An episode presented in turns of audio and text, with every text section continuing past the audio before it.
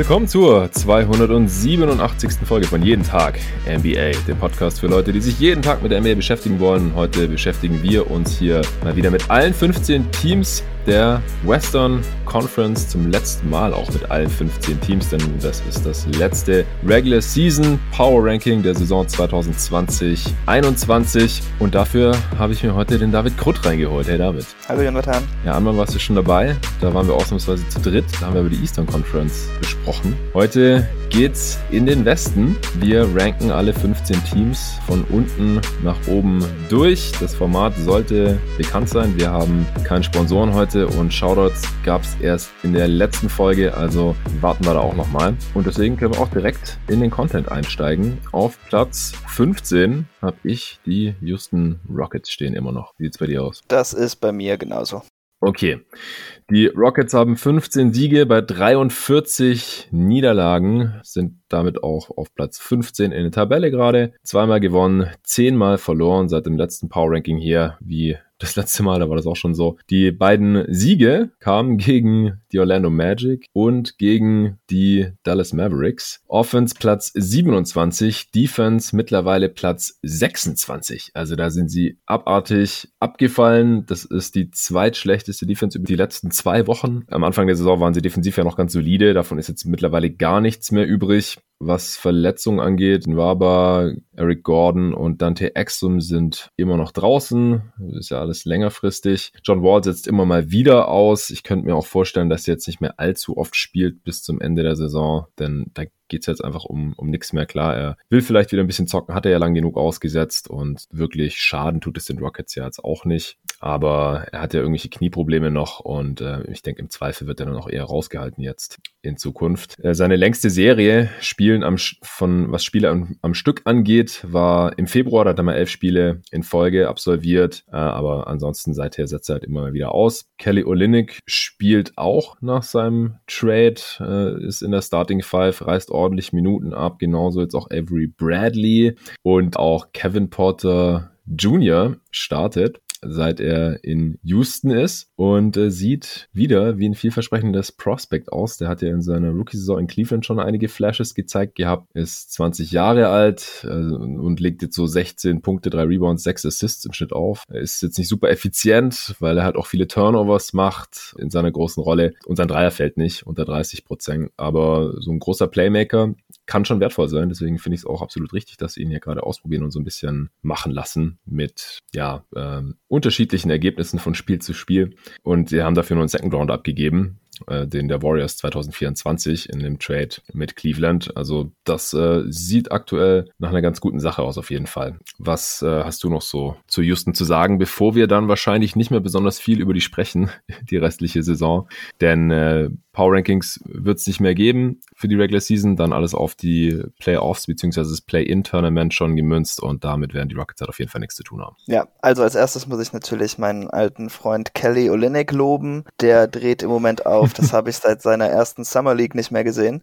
Ähm, das macht richtig Spaß. Ich finde auch eigentlich perspektivisch. Ich weiß nicht, was die Rockets da genau vorhaben, aber ich mag seinen Fit neben Christian Wood eigentlich schon. Ähm, mhm. Defensiv lässt es natürlich ein bisschen zu wünschen übrig wahrscheinlich, mhm. wenn man die beiden zusammen auflaufen lässt. Aber zumindest, wenn man ihn jetzt irgendwie von der Bank kommen lässt oder so, hat man da doch schon ein ziemlich gutes Offensivkonzept, einfach weil man dann zwei große Spieler hat, die sehr gut werfen, ein bisschen abrollen können und dann auch noch als Playmaker Playmaker gar nicht mal so schlecht sind. Das gefällt mir ziemlich gut. Ähm, ansonsten hat mir Kenyon Martin Jr. eigentlich noch ziemlich gut gefallen in letzter Zeit. Was ich bei ihm ein bisschen schade finde, ist halt einfach, dass er wirklich fast das Skillset seines Vaters hat, aber dann ein gutes Stück kürzer ist und dann ja. wird das schon viel problematischer. Ähm, der Dreier fällt natürlich im Moment, aber er nimmt halt gar keine. Das heißt, da muss man auch noch ein bisschen abwarten. Aber defensiv finde ich ihn auch äh, sehr spannend und würde ich an Houstons Stelle auch ein bisschen mit ihm wahrscheinlich noch probieren, was man da machen kann. Neben Wood, Fall. ja, und neben Wood und Olenek ist das auch nicht ganz so gravierend, dass er halt nicht werfen kann. Oder neben Jay Sean Tate, der hat ja auch ein bisschen Wurf. Deshalb passt das da eigentlich ganz gut. Ja, also KJ Martin bin ich auch ein äh, kleiner Fan. Ich äh, mag einfach so ultra athletische Spieler, weil das ist er wirklich und das äh, endet halt auch oft genug in irgendwelchen Highlight-Dunks und Blocks und Putbacks und solchen Sachen. Also richtiger Pogo-Stick, Jumping Jack, aber ja, das Problem hast du ja gerade auch schon angesprochen. Äh, wenn er jetzt noch werfen könnte, wäre das natürlich geil. Aber es gibt ja auch einen Grund, warum er in die zweite Runde gefallen ist. Er hat jetzt bisher zwölf Dreier getroffen in seinen 31 Spielen, noch 35 genommen, also ungefähr ein pro Spiel. Und das ist halt einfach heutzutage ein bisschen wenig. Ja, ja. Kelly Olynyk spielt auf jeden Fall auch besser als in Miami. Also der liegt jetzt so 18 und 8 auf in 31 Minuten pro Spiel und vor allem auch sein Wurf. Fällt deutlich besser jetzt in den 14 Spielen in Houston, als davor in Miami der Fall war, über 40 Prozent wieder. Also dass er so ein Stretch Big ist, das war eigentlich schon klar. Aber in Miami ist sein Wurf einfach nicht so gefallen in dieser Saison. Und halt noch ja 2,6 Assists pro Spiel, dass er halt auch ein ganz guter Ball-Mover und Passer ist. Das äh, wussten wir eigentlich auch schon. Aber ja, das Ding ist halt, er spielt jetzt ziemlich viel. Wood auch wieder, seitdem er wieder zurück ist. Äh, Wall, wenn er spielt, auch. Bradley, also schon eigentlich ein paar, paar Vets. Ist jetzt nicht so das absolute Youth-Movement wie in OKC zum Beispiel, zu dem wir gleich kommen. Ja. Und die Rockets verlieren halt trotzdem alles eigentlich. Ähm, weiß ich nicht. Ich glaube, gegen Ende der Saison wäre es dann irgendwie auch schlau, wenn man eher ein paar, paar jüngeren Spielern, die dann halt auch langfristig garantiert da sind. Du hast gerade gesagt, dass Olinik eventuell ganz gut passen könnte zu Wood, äh, ja, vielleicht zum Übergang und solange man da keine bessere Alternative hat. Aber ich meine, so grundsätzlich könnten dann vielleicht auch noch ein paar mehr Minuten an die jüngeren Spieler im Kader gehen. Wobei die Rockets halt auch nicht so unendlich viele jetzt haben. Ja, das war nämlich halt auch mein Punkt. Deshalb, ja, finde ich das jetzt auch nicht so wichtig. Aber ist ja verletzt. Also ja, da ist nicht so super viel los. Äh, aber ja, KJ Martin, Jay Sean Tate, äh, das sind jetzt keine echten Bigs, aber die könnten da auf jeden Fall noch ein paar Minuten von Olenek abhaben. Ansonsten ist da nicht so viel los, das stimmt schon. Aber wir sind uns ja einig, dass die Rockets hier auf dem äh, letzten Platz der Western Conference bleiben werden. Sie haben auch noch den schwersten Schedule. Das Uff. spricht natürlich auch nochmal dafür. Also die bleiben schön da unten und sie haben auch die besten Lottery-Orts. Ich denke auch, das wird mehr oder weniger so bleiben und man hat ja auch dieselben Lottery-Orts, also Wahrscheinlichkeiten auf die Top 4 oder den First Pick, ob man jetzt die schlechteste Bilanz hat oder die zweit- oder drittschlechteste der Liga. Von daher wird sich da nichts mehr tun bis zum Ende der Saison. Sie haben 52 Prozent Chancen, einen Top-4-Pick zu bekommen und 14 Prozent Chancen auf den ersten Pick. Auf 14 habe ich die Minnesota Timberwolves. Ja, da blieb mir auch nichts anderes übrig.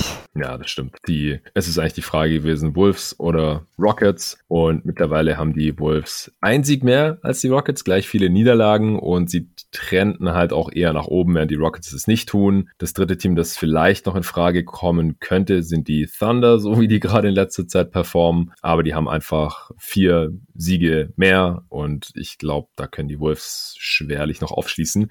Die stehen bei 16 und 43, 14. am besten, wie gesagt, haben fünfmal gewonnen, seit dem letzten Mal siebenmal verloren. Offense Platz 25, Defense Platz 28, aber sie haben die fünf beste Offense der Liga über die letzten zwei Wochen, was ziemlich verrückt ist. Malik Beasley hat sich nach vier Spielen, in denen er 28 Prozent aus dem Feld geballert hat, am Oberschenkel verletzt und fällt jetzt noch zwei bis vier Wochen aus. Also es kann sein, dass wir den diese Saison gar nicht mehr sehen, denn in vier Wochen ist die halt schon vorbei, zumindest für die Wolves. Und D'Lo ist jetzt seit neun Spielen wieder da, kommt von der Bank, spielt nur circa 24 Minuten im Schnitt und funktioniert wunderbar. Also als Sixth Man klappt das bisher unter Coach Finch ziemlich, ziemlich gut. Er hat in den wenigeren Minuten jetzt eine höhere Usage, aber und ist trotzdem effizienter. Also das spricht alles dafür, dass man das vielleicht so beibehalten sollte. Legt 19 Punkte, 5 Assists im Schnitt auf in den, 12, in den neun Spielen, 112er Offensivrating. Das ist jetzt nicht überragend, das ist ungefähr Ligaschnitt aktuell, aber für D'Angelo Russell äh, ist es schon gut in dieser Saison. Also äh, das gefällt mir ziemlich gut und das ist wahrscheinlich auch ein Grund, wieso die Wolves jetzt hier auf einmal eine Top 5 Offense haben über die letzten zwei Wochen. Was ist dir noch so bei den Wolves aufgefallen, David? Ja, ich habe ziemlich viel Wolves geschaut die letzten zwei Wochen, weil das Scheduling das irgendwie so wollte. Die waren irgendwie immer hier zur Primetime und dann haben die Celtics auch noch gegen die gespielt und dann war da noch irgendwie ein Spiel, was ich gesehen hatte. Ähm, und mir hat der Move von Russell zur Bank auch richtig gut gefallen. Es gibt jetzt so einfach so, ja, Micro Microwave-Scorer-Phasen, wo man ihn auch einfach nicht aufhalten kann. Ähm, allgemein, denke ich, hilft es auch Edwards, dass er jetzt nicht mehr neben ihm spielt und er wahrscheinlich auch, dass er nicht mehr neben Beasley spielen kann im Moment und er jetzt so richtig der Shooting Guard, äh, er richtig der Shooting Guard sein kann. Mhm. Was ich auch äh, mal schauen wollte, war, woran es genau, oder ob man irgendwie festlegen kann, weshalb Edwards jetzt besser spielt in letzter Zeit, ob das jetzt nur Shotmaking ist oder ob er der Sachen anders macht. Mhm. Ähm, statistisch gesehen habe ich jetzt einfach mal so den Moment genommen, als äh, Finch für die Wolves übernommen hat. Und wenn man sich mal anschaut, wie er spielt, kann man auch da so ein paar Unterschiede feststellen. Äh, ich denke auch, da, dass das daran liegt, dass er mit Towns jetzt besser zusammen funktioniert. Und zwar seitdem Finch der Coach der Timberwolves ist, nimmt er die Abschlüsse am Ring äh, bedeutend mehr assistiert. Also da muss er dann jetzt mm. nicht mehr so oft selber mit dem Ball zum Korb. Und was auch auffällig ist, ist, dass er seine Würfe off the dribble viel besser trifft. Ich kann das jetzt nicht so ganz beweisen, aber auch das würde ich so ein bisschen daran festmachen, dass wenn er jetzt Pick and Rolls mit Towns läuft zum Beispiel, ja. er einfach viel mehr Platz hat, um das zu tun, was er dann tatsächlich tun will und ähm, das macht ihm auch einfach leichter. Ähm, seine Midrange oder so hat sich aber jetzt leider nicht verbessert, auch nicht so vom Volumen her, also da nimmt er noch immer genauso viele schlechte Würfe. Das sind also noch sicherlich Sachen, die er da rausholen muss. Er ist jetzt auch nicht wirklich als Passer gewachsen, aber allgemein fühlt sich die Wurfauswahl zumindest besser an und ich denke, das liegt auch ein bisschen daran, wie er zu den Würfen kommt, auch wenn es größtenteils die gleichen Würfe wie vorher sind. Ja, ich denke, da kommt einiges zusammen. Also, dass er jetzt ein bisschen anders spielt oder eingesetzt wird, das hatte Tobi vor zwei Wochen hier auch schon angemerkt. Äh, unter Finch und neben Towns halt auch. Und äh, zum anderen, also er wird halt einfach jeden Monat jetzt ein bisschen effizienter und sein Output steigt auch von Monat zu Monat hier in seiner Rookie-Saison. Das lässt sich schon beobachten. Also er gewöhnt sich sicherlich halt auch immer besser an die NBA. Kann ich mir auch sehr gut vorstellen. Und das sind auf jeden Fall gute Zeichen. Also wenn man sich in der, innerhalb der Rookie-Saison quasi von Monat zu Monat äh, verbessern kann und steigern kann, ähm, unabhängig von dem Setting, wobei es natürlich jedem helfen sollte, wenn man neben so einem krassen Offensivspieler spielt wie Carl Anthony Towns und wenn die beiden da jetzt einigermaßen zusammenpassen, wo man zumindest mal über einen Stretch von zwei Wochen sollte man es nicht überbewerten. Das sind äh, neun Spiele oder sowas oder zehn. Ähm, aber das ist auf jeden Fall schon mal ein gutes Zeichen, dass man da halt mal eine effiziente Offense stellen kann, dass man im selben Zeitraum die schlechteste Defense der Liga hat. Da überlegen wir uns lieber mal den Mantel des Schweigens drüber. Das äh, liegt nämlich halt wahrscheinlich auch am Spielermaterial. Denn Towns, Edwards und Russell sind halt alles absolute Minusverteidiger auf ihrer jeweiligen Position. Bei Edwards kann man halt aufgrund des Körpers wenigstens noch die Hoffnung haben und halt natürlich, weil er ein Rookie ist und so, dass das mal noch besser wird, aber das ist im Moment halt auch noch ziemlich grottig. Bei Russell habe ich da die Hoffnung aufgegeben, da liegt es nämlich teilweise auch am Körper und dann halt auch noch am, am Mindset oder am Spielverständnis, wenn man so will. Und ja, bei Towns habe ich es immer noch nicht ganz aufgegeben, weil er auch einfach die körperlichen Voraussetzungen hat und weil wir es bei ihm am College noch in der Rookies auch schon gesehen haben, dass er eigentlich zumindest ein solider Defender sein sollte, äh, ist es halt nur einfach de facto die letzten Jahre nicht mehr gewesen.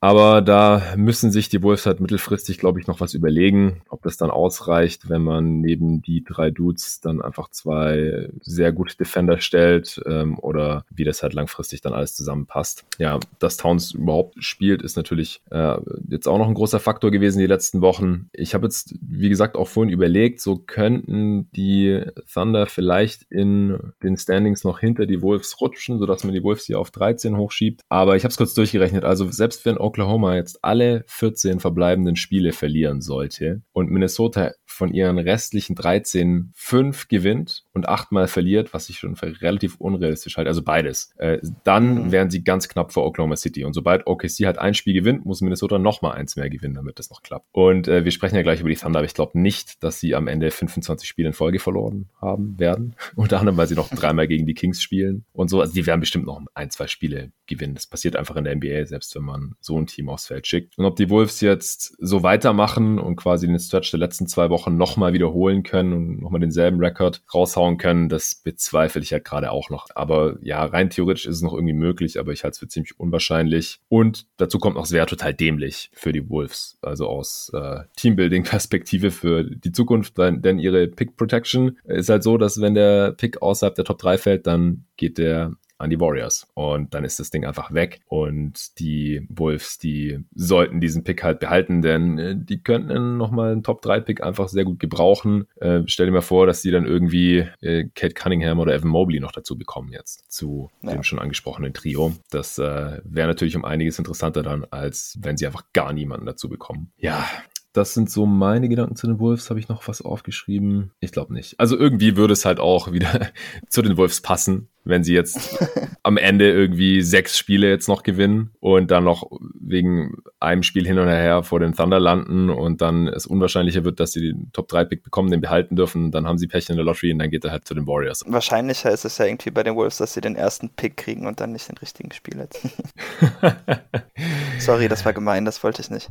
Ja, ein bisschen. Ich glaube, wir sollten jetzt aufhören, weil sonst oh, verlieren warte, die Wolves auch noch ihre letzten Fans in Deutschland. Ja, noch eine positive Note am Ende. Ähm, das hat mir richtig Spaß gemacht. Das war, glaube ich, im Spiel gegen die Bucks. Da hatte Josh Okogi zwei Dreier in Folge getroffen und das war sein zweiter und dritter Dreier des Spiels. Und bei beiden hat er diese Bow and Arrow Celebration gemacht. Und ich glaube, bei beiden waren die, waren die Wolves schon mindestens 15 Punkte hinten. und yeah. letztendlich haben sie mit äh, 25 Punkten verloren. Aber das fand ich einfach cool. Ähm, und ich freue mich auch, dass Josh Okogi jetzt wieder ein bisschen mehr Chancen kriegt und ganz gut spielt. Denn ich glaube noch immer, dass da ein guter Spieler drin steckt, aber in Minnesota klappt das, glaube ich, einfach nicht so ganz. Ja, also eigentlich brauchen sie ja Verteidiger, wie gesagt. Ich glaube, ja, vom Flügel kann man da im Moment einfach nichts machen. Das, der ja. Rest ist zu schlecht. Ja, das kommt noch dazu. Ja, ja ich habe mir immer noch aufgeschrieben oder nochmal geguckt, einfach äh, im Prinzip nach links gescrollt hier in meinem Dokument, wo die Teams jetzt immer so gelandet sind bei den Western Conference Regular Season Power Rankings äh, über die Zeit. Bei den äh, Rockets habe ich es gerade vergessen, die waren äh, am Anfang so auf 12, dann mal auf 11, weil die ja ziemlich gut gestartet sind oder erstmal gut gespielt haben nach dem Harden Trade auch und dann habe ich sie aber relativ schnell auf 13 geschoben und äh, die letzten zweimal waren, letzt, also auf 14, dann die letzten zweimal waren sie auf 15. Bei den Wolves war es so, dass sie die ganze Saison über auf 15 oder 14 waren. Also am Anfang die ganze Zeit auf 15, weil da waren sie die ganze Zeit das schlechteste Team der NBA und jetzt die letzten zweimal auf 14, weil die Rockets halt noch schlechter geworden sind. Auf 13 Oklahoma City. Ich denke, da führt auch kein Weg dran vorbei. Nee, das habe ich auch so getan. 20 Mal gewonnen, 38 Mal verloren. 13. auch in der Tabelle, einmal gewonnen, 11 Mal verloren. Seit dem letzten Power Ranking Update hier, der eine Sieg kam gegen die Rumpf Raptors. Äh, seither haben sie aber wieder 11 in Folge verloren. Offense Platz 30, Defense auch auf Platz 21 runtergecrashed mittlerweile. Äh, sie haben jetzt auch das schlechteste Netrating der gesamten Liga mit minus 9,1, auch noch relativ deutlich hinter den Wolves und Cavs jetzt, die das die letzten Male immer unter sich ausgemacht hatten. Ähm, wie haben sie das jetzt so schnell geschafft? Ganz einfach. Über die letzten zwei Wochen haben sie ein Netrating von minus 16,5. Also die respektablen ersten 40 Spiele oder so der Thunder in dieser Saison mit solider Defense. Das ist jetzt nur noch so eine blasse Erinnerung. Äh, äh, neulich haben die Warriors auch zum Beispiel in 147 eingeschenkt. 42 davon waren von diesem Stephen Curry, von dem man in letzter Zeit so viel hört. Der hat in unter 30 Minuten 42 herausgehauen bei einem True Shooting von 98,5 Prozent. Und Offensivrating von 191. Also klar, ist ein Spiel gewesen, aber das ist unglaublich. Also Curry hat im Prinzip zwei Punkte pro Possession gemacht, äh, wenn er irgendwie einen Abschluss hatte in diesem Spiel. Unglaublich. Ähm, also dieses Team, das ist jetzt einfach was komplett anderes. Die Rotation, da spielt auch fast niemand mehr, der am Anfang noch viele Minuten bekommen hat, beziehungsweise spielen jetzt halt lauter Leute, die am Anfang keine Minuten bekommen haben, weil sie noch gar nicht im Team standen oder irgendwie noch verletzt waren äh, oder noch in der G-League waren. Also das äh, kann man jetzt schon gar nicht mehr richtig so vergleichen mit dem Anfang der Saison.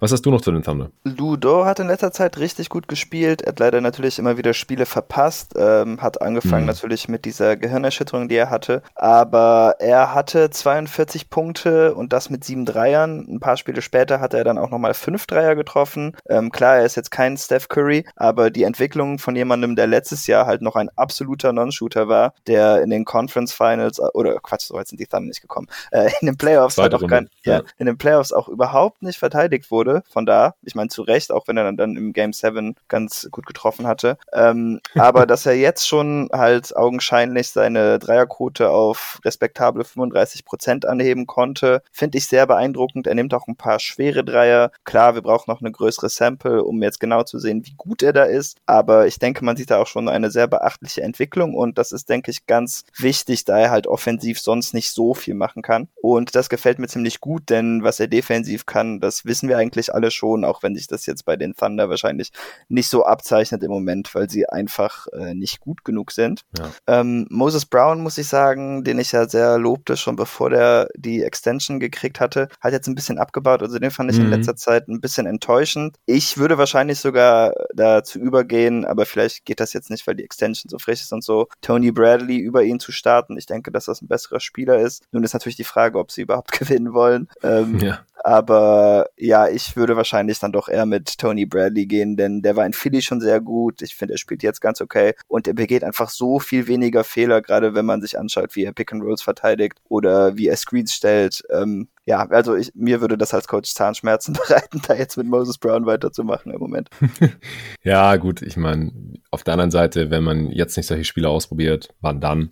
Und ja. vielleicht sehen sie einfach mehr Potenzial in, in Moses Brown, der auch einfach riesig ist. Ich glaube, der ist 2,18 Meter oder 2,16 Meter, 7,2, glaube ich. Und ja, einigermaßen athletisch und äh, gutes Näschen für Rebounds. Ich kann mir auch vorstellen, dass er jetzt einfach auf dem einen oder anderen Scouting Report aufgetaucht ist, auf dem er vor einem Monat einfach noch nicht war. Und das sehen wir ja oft, dass Spieler, wenn sie irgendwie zum ersten Mal eine große Rolle in einem NBA-Team haben, dass sie dann irgendwie ein paar Monster-Games raushauen, alle rasten aus und dann gibt sich das so langsam mit der Zeit, weil Teams sich halt auf sie einstellen und äh, weil es vielleicht auch ein bisschen so ein Strohfeuer war, Small Sample Size, wie auch immer. Bei Ludor, ja, äh, es ist super wichtig, dass er jetzt schon 35 Prozent seiner Dreier trifft, bei ziemlich hohem Volumen im 10 Dreier von der Possessions. Vor allem, weil er halt auch sonst eigentlich nichts Effizientes in der Offense machen kann, so richtig. Und äh, die 35 Prozent von Downtown, die ziehen halt sein Offensivrating schon hoch, das nur bei 101 ist.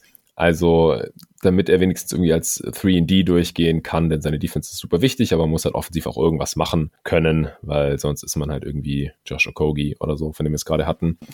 Und äh, ja, bei, bei Dor wäre ich da langsam auch schon zuversichtlich. Er hat jetzt über die Karriere 377 Dreier genommen, also die ersten zwei Jahre. So ab 750 Attempts kann man sagen, ist die Sample Size so groß, dass der Wert stabil ist. Also da hat er jetzt ungefähr die Hälfte. Deswegen mal sehen, aber ich, ich denke auch, dass es eher in die richtige Richtung bei ihm geht. Und vor allem ist es auch witzig, die letzten Spiele, wenn er gespielt hat, war er immer krass. Du hast es vorhin schon kurz erwähnt. Er hat äh, 42 Punkte gegen Utah rausgehauen. Dann im nächsten Spiel, sie haben trotzdem mit 10 verloren, dann im nächsten Spiel hat er nicht gespielt gespielt, haben sie mit 38 verloren gegen die Warriors. Für dies, war dieses Stephen Curry-Spiel, weil ich glaube, wenn Ludor ihn verteidigt hätte, dann wäre er vielleicht ganz so abgegangen. Dann hat er wieder gespielt gegen die Pistons, 26 Punkte gemacht, nur knapp verloren mit 6. Im nächsten Spiel gegen die Raptors hat er 29 gemacht, auch nur mit 6 Punkten verloren. Und jetzt ist er gerade wieder draußen mit äh, irgendeinem Hüftproblem. Aber ich kann mir halt auch vorstellen, dass die Thunder ihn gerade wegen jeder Kleinigkeit raushalten, weil er halt so heiß ist. Und wenn er spielt, dann ist es immer irgendwie knapp. Und ähm, das liegt halt gerade nicht so im Interesse der Thunder, um es mal so auszudrücken. Ja. Gut, die Thunder, die waren über die Saison immer auf 13 oder 14. Im Endeffekt habe ich es jetzt auch auf 13. Sie haben jetzt gerade die fünf besten Lottery-Chancen mit 42 Prozent auf die Top 4 und 12,5 Prozent auf den First Pick. Wahrscheinlich wollen sie das noch verbessern. Wie gesagt, ich glaube nicht, dass sie im Westen noch weiter runter runterfallen. Und im Osten sind gerade noch die Orlando Magic schlechter. Die haben aber, die sind nur zwei Spiele vor ihnen. Und die Detroit Pistons. Also mit ihrem Hardcore-Tanking, die könnten sie noch hinter sich lassen und dann rutschen sie vielleicht noch in die Flop 3 rein und dann haben sie genauso gute Lottery-Odds wie Houston und Minnesota. Aber im Westen, glaube ich, wird sich da nichts mehr tun. Deswegen auf 13, auf 12 ist wahrscheinlich auch relativ alternativlos die Sacramento Kings. Ja, 23 Siege, 35 Niederlagen.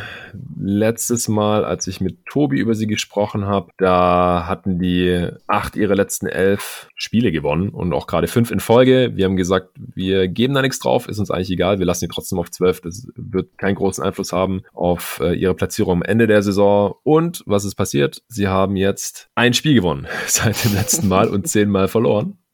Also ist es genauso gekommen. Sie sind aber auch nicht schlecht genug, um noch irgendwie hinter die Thunder rutschen zu können. Aber mit dem Play-In hat sich endgültig erledigt jetzt. Also jetzt hatten wir nochmal eine kurze heiße Phase und ähm, jetzt haben sie genau ein Spiel gewonnen und zwar gegen Dallas. Ähm, wer vorhin aufgepasst hat, wird gemerkt haben, dass auch die Rockets gegen die Mavs gewonnen haben. Vielleicht fällt jemand irgendwas auf.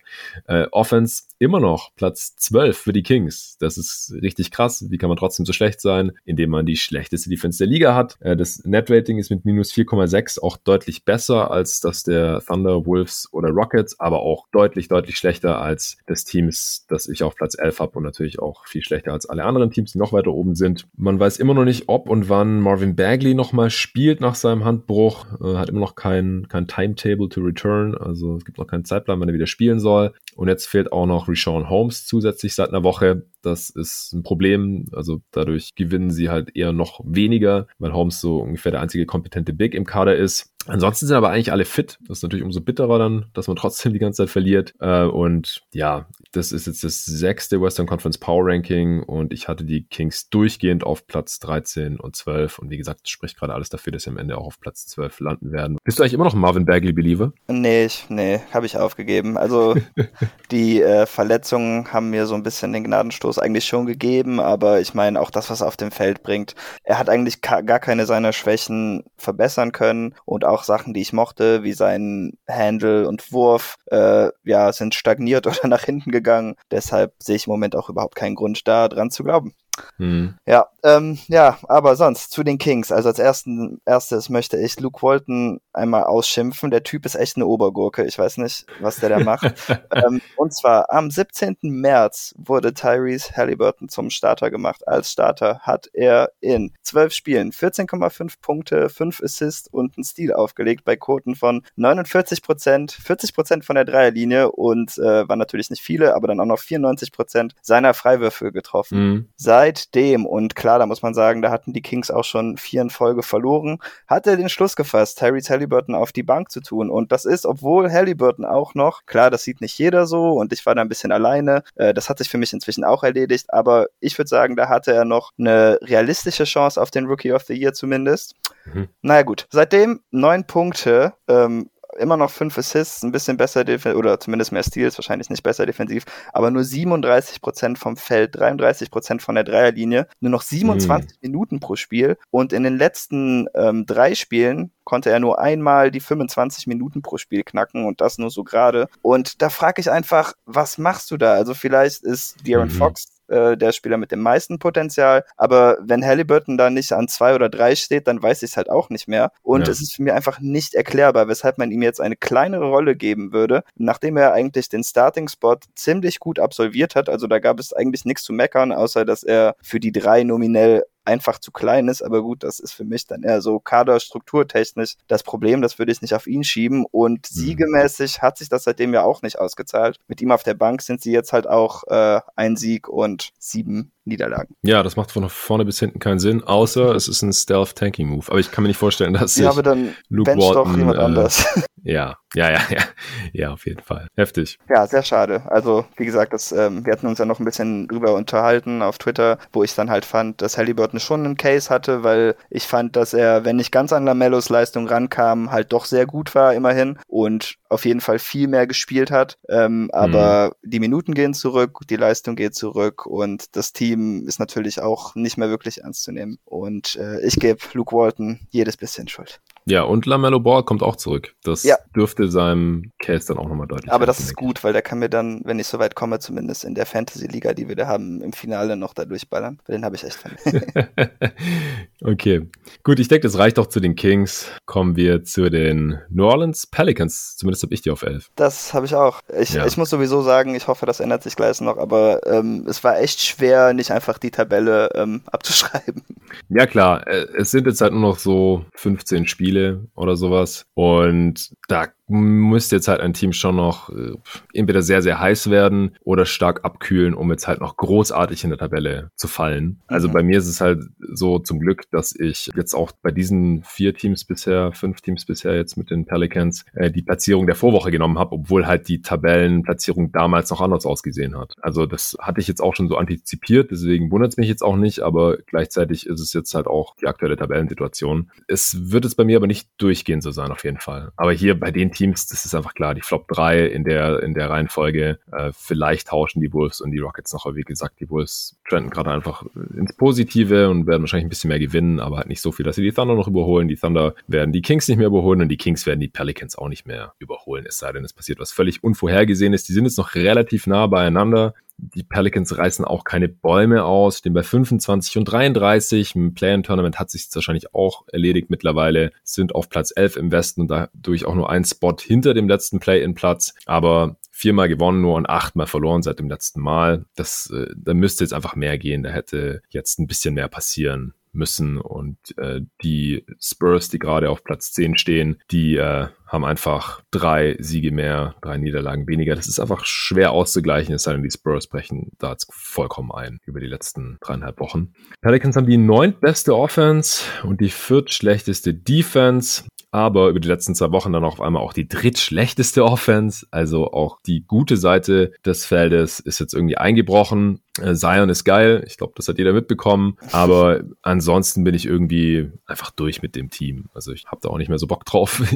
Ich würde mir einfach wünschen, dass das besser funktioniert und vor allem sinnvoller aufgestellt ist um Zion herum. Äh, wie gesagt, ich glaube nicht, dass Zion noch ins Play-in-Tournament kommen wird jetzt, so wie es heute aussieht. Und da will ich im Sommer einfach Moves sehen, damit der Kader um ihn herum irgendwie halbwegs sinnvoll aussieht. Picks hat man ja auch genug, um hier und da mal irgendwie einen reinzuschmeißen in einen Trade. Ja, hau du erstmal noch raus, was zu den Pelicans loswerden möchtest. Ich bin auch durch mit dieser Ansammlung von Spielern. Das ist einfach nur deprimierend. Ich weiß nicht, ob du das Spiel gegen die Knicks gesehen hast am Wochenende. Nee, ähm, habe ich nicht gesehen. Ah. Da, da habe ich gerade mit Arne aufgenommen. Ah, okay. Ja, da hatte Lonzo Ball natürlich so einen riesigen Patzer, Patzer begangen. Ähm, also zum einen hatten die Knicks standen die halt drei Punkte hinten und ich glaube zehn Sekunden noch und äh, die Pelicans haben halt nicht gefoult. Darüber hat Sam Gandhi sich später beschwert und zu allem Überfluss hat Lonzo Ball dann auch als, ich weiß jetzt nicht mehr, wer gedrived ist, aber auf jeden Fall auf den Driver geholfen und dann einen weit offenen Eckendreier zu Reggie Bullock abgegeben. Das ist natürlich überhaupt ja, nicht, was man will. Dann kam die Overtime und in der Overtime wurden die Pelicans Pelicans äh, komplett abgeschlachtet. Sie hatten, ah nee, sie hatten vorher noch einen Versuch für den Game Winner, war ein Baseline-Jumper von Eric Bledsoe, der dann natürlich total weggeblockt wurde von äh, mhm. Derrick Rose. Also das war auch irgendwie so ein komischer Play. Da würde ich aber auch nochmal bei Stan Van Gundy nachfragen, ähm, weil wenn er sich so über seine Spieler beschwert, dann soll er vielleicht mal einen sinnvolleren Play da am Ende aufzeichnen. Ja. Aber gut.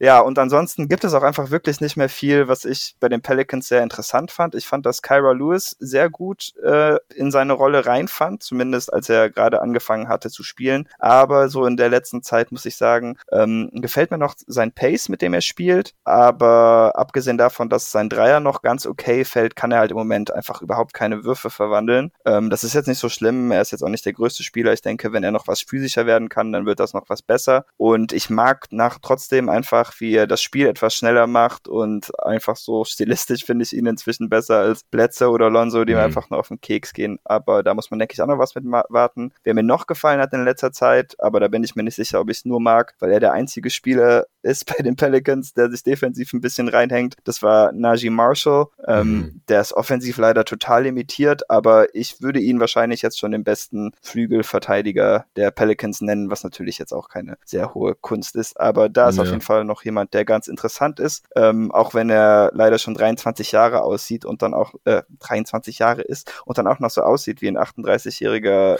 Rashid Wallace irgendwie. Zumindest daran erinnerte er mich. Ja, der darf ja auch in erster Linie spielen, weil Josh Hart und Nikhil ja. Alexander Walker äh, gerade noch verletzt ausfallen, jeweils äh, schon seit zwei Wochen und wahrscheinlich auch noch ein bisschen länger. Es sind auch zwei der besser passenden Spieler, also immer, immer auf Zion bezogen, weil es sollte einfach um ihn herum aufgebaut aufgebaut werden, das ist offensichtlich. Ähm, Alexander Walker ist umgeknickt und Hart hat sich den Daumen gebrochen. Dafür spielt jetzt halt Najee Marshall da. Ja, 538 sagt noch 6%, 6% Playoff-Chancen, aber wie gesagt, dafür müssten die Spurs jetzt komplett abschmieren und die sind einfach schon vier Spiele vor ihnen in der Tabelle.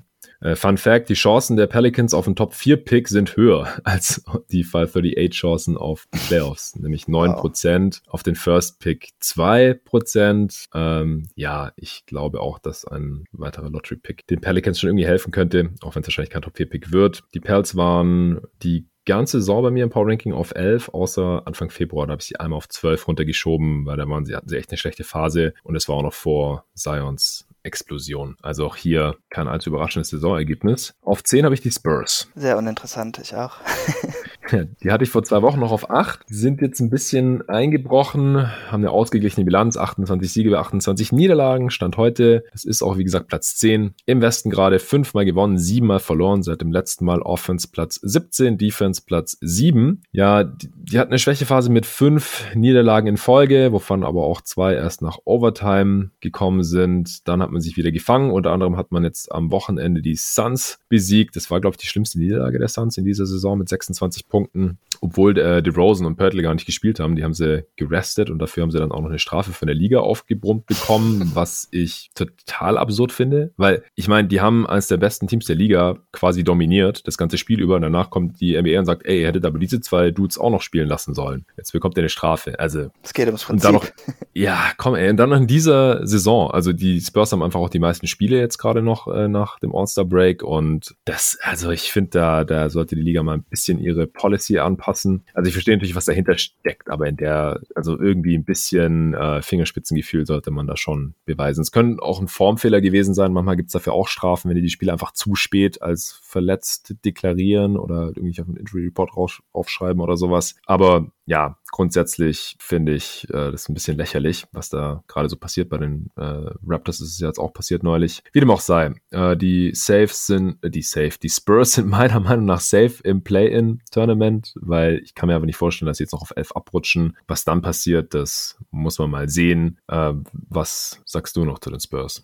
Ja, ich habe nicht so viel mit den Spurs, muss ich sagen, aber was ich interessant oder am interessantesten an ihnen finde im Moment, ist einfach so ihr junges ähm, Guard-Trio. Ich habe jetzt einfach mal, also ich, klar, die Spieler sind auch jung und so Guard-Forwards, äh, Calvin Johnson und Devin Vassell, aber ich habe die jetzt einfach mal rausgelassen, weil die natürlich jetzt erst im ersten beziehungsweise zweiten Jahr ihrer Karriere sind und ich wollte dann einfach ein bisschen mehr auf Lonnie Walker, Derek White und DeJounte Murray schauen mhm. und ich muss sagen, dass ich im Großen und Ganzen, glaube ich, eher ein bisschen enttäuscht bin. Das liegt auch ein bisschen an meiner Erwartungshaltung. Ich hatte Lonnie Walker zum Beispiel auf sechs auf meinem Big Board, da kommt er mhm. natürlich im Moment nicht dran. Und ich muss auch sagen, wenn es um meine Enttäuschung geht, ich bin schon bei allen drei zuversichtlich, dass es in irgendeiner Form zumindest NBA-Spieler sind. Aber es sind schon irgendwie alles drei Spieler, bei denen ich ja schon auf mehr gehofft hätte. Ähm, was ich bei Lonnie etwas schade finde, ist, dass er nicht wirklich effizienter wird, obwohl seine Wurfauswahl etwas besser geworden ist. Aber er zieht halt überhaupt keine Freiwürfe und ich finde auch defensiv ist sein Fokus einfach so schlecht. Also das finde ich wirklich schade. Ich weiß auch nicht, ob ich anstelle der Spurs ähm, zumindest in seine Minuten reinschneiden würde mit denen von Devin Vassell, einfach weil Vassell mehr Upside hat an dieser Stelle, würde ich schon fast mhm. sagen. Und ähm, ja, da hat Lonnie mich ein bisschen enttäuscht. Was natürlich dann trotzdem noch Hoffnung macht, ist wie gesagt, dass er bessere Würfe nimmt. Und wenn ich mich nicht täusche, ich finde es gerade nicht, ist sein Dreier auch ein bisschen besser geworden. Also er trifft im Moment jetzt, nein, nee, oh nee, oh, oh, ich lüge, das ist ein Career Low, aber dafür sind die Attempts hoch, äh, neun Attempts auf 100 Possessions. Also ja. es geht noch. Das heißt, das ist nicht per se schlecht, aber es ist auch nicht ganz das, was ich mir erhofft hatte. Ähm, ja, der nächste wäre Derek White, den will ich jetzt nochmal verzeihen, weil er hatte ja die Fußverletzung ja. und er hat, wie Tobi eigentlich versprochen hat, das erhöhte Dreiervolumen der Bubble beibehalten. ja. ähm, aber er kommt im Moment nicht zum Korb. Aber das werde ich jetzt einfach mal darauf schieben, dass er einen gebrochenen C hatte. Das kann ja nicht helfen. Mhm. Deshalb äh, verzeihe ich ihm das. Defensiv finde ich ihn auch nach wie vor sehr gut. Und ja, bei DeJounte Murray habe ich ein bisschen offensiv so das gleiche wie bei Lonnie Walker, dass da einfach dieser Sprung zu einem effizienten Offensiv Spieler ausbleibt. Immerhin kann er ein bisschen besser als Playmaker agieren, aber seine Wurfauswahl finde ich tendenziell noch schlechter, zumindest was die Zonen angeht. Und ähm, ja, das sind halt jetzt alles drei wahrscheinlich Spieler, die man gut in seiner Rotation unterbringen kann. Aber ich finde ein bisschen schade, dass zumindest bisher keiner sich da jetzt noch hervorstechen konnte, dass man da denkt, okay, das ist zumindest mal ein Borderline All-Star vielleicht. Ja, ich glaube, am besten gefällt mir noch Derek White, weil bei dem würde ich die Struggles auch äh, am ehesten noch auf die Verletzung Verletzung schieben. Aber der ist halt auch mit Abstand der älteste von denen. Der ist schon 26 oder in der Age 26 Season und damit ja, vier Jahre genau. älter als Lonnie, sechs Jahre älter als Vassell. Der ist halt schon als alter Rookie in die Liga gekommen und dann im Rookie-Jahr hat er ja fast gar nicht gespielt. Das vergisst man schnell. Ja, ich verstehe, was du meinst. Also ich, ich glaube aber auch, dass die Spurs-Fans jetzt in keinen von den dreien wirklich auch einen Star sehen. Also am ersten halt vielleicht noch in, in White, aber der kommt jetzt halt schon in seine Prime. Also auch kein, kein richtigen Abo-All-Star oder irgendwas. Das ist ja in, in dieser Western Conference sowieso total schwierig. Selbst wenn er jetzt auf ein SGA-Niveau kommen würde oder sowas, der, hat ja dieses Jahr auch nicht ins All-Star-Game reingeschafft geschafft zum Beispiel. Also, äh, ich verstehe schon, was du meinst. Also, Vassell ist, ist einfach so jung und ähm, zeigt schon so gute Ansätze. Ich würde mich auch freuen, wenn er noch ein paar Minuten bekommt. Äh, ich fand es ja, wie gesagt, auch gerade bezeichnet, dass die jungen Spurs, also ohne DeRozan, äh, dann am, am Samstag die Suns so abgeschossen haben. Ich könnte mir schon vorstellen, dass äh, wir das noch ein paar Mal sehen jetzt, äh, dass das Pop noch ein paar Mal mal äh, die jüngeren Spieler irgendwie ranlässt und dass sie ja trotzdem auf Platz 10 bleiben, einfach weil von hinten nichts mehr kommt. Also die Kings werden da nicht mehr kommen und die Pelicans halt wahrscheinlich auch nicht und dann kommen sie trotzdem noch ins Play-In-Tournament, ja. wo sie dann halt wahrscheinlich eher rausfliegen, aber gut, das sind ein oder zwei Spiele, je nachdem. Da kann natürlich alles passieren, theoretisch. Aber ja, ich beschaue dann, wie es bei den Play-In und Play-Off-Power-Rankings aussieht, aber für die Regular Season war es für mich klar, dass sie auf 10 landen müssen. Fall 38 sagt 17% Chancen auf die Playoffs noch. Ich hatte die Spurs die ganze Saison auf Platz 9. Letztes Mal dann auf 8 geschoben und zack, schon kacken sie ab und jetzt habe ich sie auf 10 schieben müssen. Auf Platz 9 habe ich jetzt die Memphis Grizzlies. Ah, Langweiler, ja, ich auch. Äh, ich musste überlegen, denn die Grizzlies sind gerade ziemlich heiß. Ich mhm. habe sie von 10 auf 9 hochgeschoben. Ich habe überlegt, ob ich sie auf 8 schieben muss. Stehen bei 29 und 27, Platz 8 im Westen. Also hier tatsächlich eine Abweichung von der Tabelle. Siebenmal gewonnen, fünfmal verloren seit dem letzten Power Ranking. Offense Platz 15 mittlerweile. Da waren sie ja echt die ganze Saison über eigentlich unterdurchschnittlich. Defense immer noch Platz 8, aber über die letzten zwei Wochen ist die Offense auf einmal die drittbeste der Liga. Ähm, von diesen fünf Niederlagen, da waren auch zwei extrem knapp. Gegen die Knicks hat man erst nach Overtime verloren und gegen Denver letzte Nacht sogar erst nach Double Overtime. Ist auch krass, da hat äh, John Morant versucht, so ein ähm, off-the-backboard äh, Alley zu sich selber zu spielen. Das wäre ein Buzzer-Beating Game-Winning-Dunk gewesen. Ja. Das wäre, glaube ich, das Highlight des Jahres gewesen. Hat leider nicht geklappt. Äh, ja, man, man, also die könnten eigentlich sogar noch besser dastehen, wenn sie irgendwie eins von den beiden oder sogar beide Spiele noch geholt hätten. Und das, also sie sind gerade ziemlich fit eigentlich, aber auch nicht komplett. Also Valanciunas hat die letzten zwei Spiele mit einer Gehirnerschütterung verpasst. Brandon Clark war angeschlagen, der hatte irgendwas im Oberschenkel, glaube ich. Und Triple J, Jaron Jackson Jr., hat immer noch nicht gespielt, aber der soll, habe ich jetzt vorhin gelesen, heute Nacht eventuell sein Debüt geben. Dann muss man halt sehen, kann der dem Team direkt weiterhelfen, klar, offensiv mit seinem Shooting und so. Das ist auf jeden Fall nochmal ein Plus. Und wie gesagt, sie hatten jetzt schon eine sehr gute Offense über die letzten zwei Wochen. Und dann muss man halt sehen, äh, hat er ein Minutes Limit äh, oder wie, wie fit ist er? Kann er defensiv äh, auch gleich auf der Höhe sein und solche Sachen. Aber das gibt ihnen auf jeden Fall nochmal ein bisschen Upside hier für die letzten drei Saisonwochen. Ja, was hältst du von den Grizzlies? Ja, also ich muss vorab gestehen, ich habe nicht sehr viel Grizzlies geschaut in letzter Zeit. Am Anfang hatte ich, als ich noch die Rookies so sehr getrackt hatte, schon so viel Memphis geschaut, dass ich halt einfach irgendwann nicht mehr so viel Bock hatte. ähm, aber ich würde noch ähm, Jonas Valanciunas hervorheben, denn das ist ein Spieler, der mir zeitlebens seiner Karriere eigentlich immer ein bisschen unterschätzt wurde. Und ich finde einfach, der Typ ist richtig gut. Sein Vertrag wird ja auch ein bisschen kritisiert. Aber ähm, ich denke, dass er für Memphis eigentlich jetzt schon alles macht, was sie sich von ihm erhoffen konnten. Mhm. Ähm, obwohl er halt ein Center ist und äh, ja, wirklich gut. Ich mag auch, wie er mit äh, Jaron Jackson zusammengespielt hat. Also vielleicht sieht man dann da in Zukunft wieder ein bisschen mehr. Und ansonsten ist mir dann noch einfach so statistisch aufgefallen oder natürlich auch ein bisschen am Anfang des Jahres, wie viel mehr Dreier Kyle Anderson inzwischen nimmt. Mhm. Also das ist einfach ein ziemlich unglaublicher Sprung. Ähm, vorher hat er in seiner Karriere auf 100 Possessions ähm, immer so zwischen 1 und 2 genommen. Letztes Jahr ist er dann auf 3 gekommen und jetzt ist er bei 7 Dreiern pro 100 Possessions. Abgefahren, ähm, ja allgemein hat er jetzt insgesamt 473 Dreier in seiner Karriere genommen und die Hälfte davon fast kam in diesem Jahr. Also das ist einfach ein riesiger Sprung. Klar, 34 Prozent ist jetzt nicht so viel, aber ähm, von nichts zu 34 Prozent ist ja alle Rede wert, würde ich sagen. Ja, auf jeden Fall. Ja, die Grizzlies scheinen jetzt zu einem günstigen Moment zu pieken, wenn es halt um die Play-in-Platzierung geht. Das müssen sie jetzt halt noch irgendwie halten können über die nächsten Wochen. Wenn die Platzierungen so bleiben, also wenn sie auf dem achten Platz bleiben, dann würden sie Stand heute erstmal gegen die Mavs spielen im ersten Play-in-Spiel. Der Sieger ist ja dann direkt für die Playoffs qualifiziert. Also wenn sie das Spiel gewinnen würden, wären sie dann direkt in den Playoffs. Wenn sie verlieren würden, dann müssten sie gegen den Gewinner von Warriors gegen Spurs nochmal ran. Ja, ich hatte Memphis die gesamte Saison über zwischen 8 und 10 irgendwo, jetzt am Ende auch auf 9. Also das ist ja wie gesagt jetzt hier mein, meine finale Prediction, wo die Grizzlies am Ende landen werden. Ja, also nicht auf 8. Ich gehe davon aus, obwohl sie jetzt gerade so gut unterwegs sind eigentlich, dass sie noch einen Platz abfallen werden. Denn ich denke, dass die Warriors sie noch überholen werden. Die habe ich auf 8. Ah, ich habe auch die Warriors auf 8. ja, ist glaube ich gerade auch schwierig, die Warriors nicht zu hypen. Stand jetzt haben sie noch zwei Niederlagen mehr als die Grizzlies, stehen bei 29 und 29. Das ist eben Platz 9 im Westen. Haben auch nur sechsmal gewonnen und fünfmal verloren seit dem letzten Mal. Ist gar nicht so super überragend, aber ähm, die letzten Spiele, da waren sie halt extrem heiß, äh, vor allem natürlich in Person von diesem Wardell Stephen Curry II.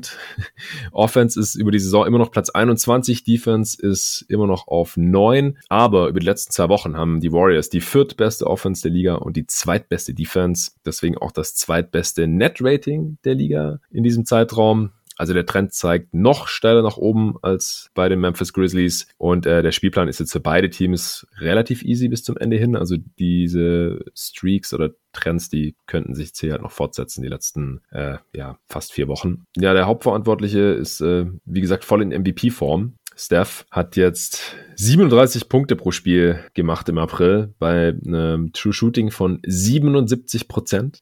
Das ist selbst für, für einen Steph Curry absurd. Ich habe ja neulich mal mir die besten Offensivsaisons aller Zeiten angeschaut in der Answering Machine mit Nico, weil halt die Frage war, wo Nikola Jokic da so rankt. Und ganz oben dabei ist natürlich immer diese eine Steph-Saison, wo er 67 Prozent True Shooting hatte. Das ist halt der höchste Wert von all diesen Kandidaten gewesen. Deswegen habe ich das auch noch im Kopf. Jetzt ist er halt im April bei den paar Spielen bei 77 Prozent, also nochmal 10 Prozent drüber äh, und hat jetzt auch in vier der letzten fünf Spielen über zehn Dreier getroffen.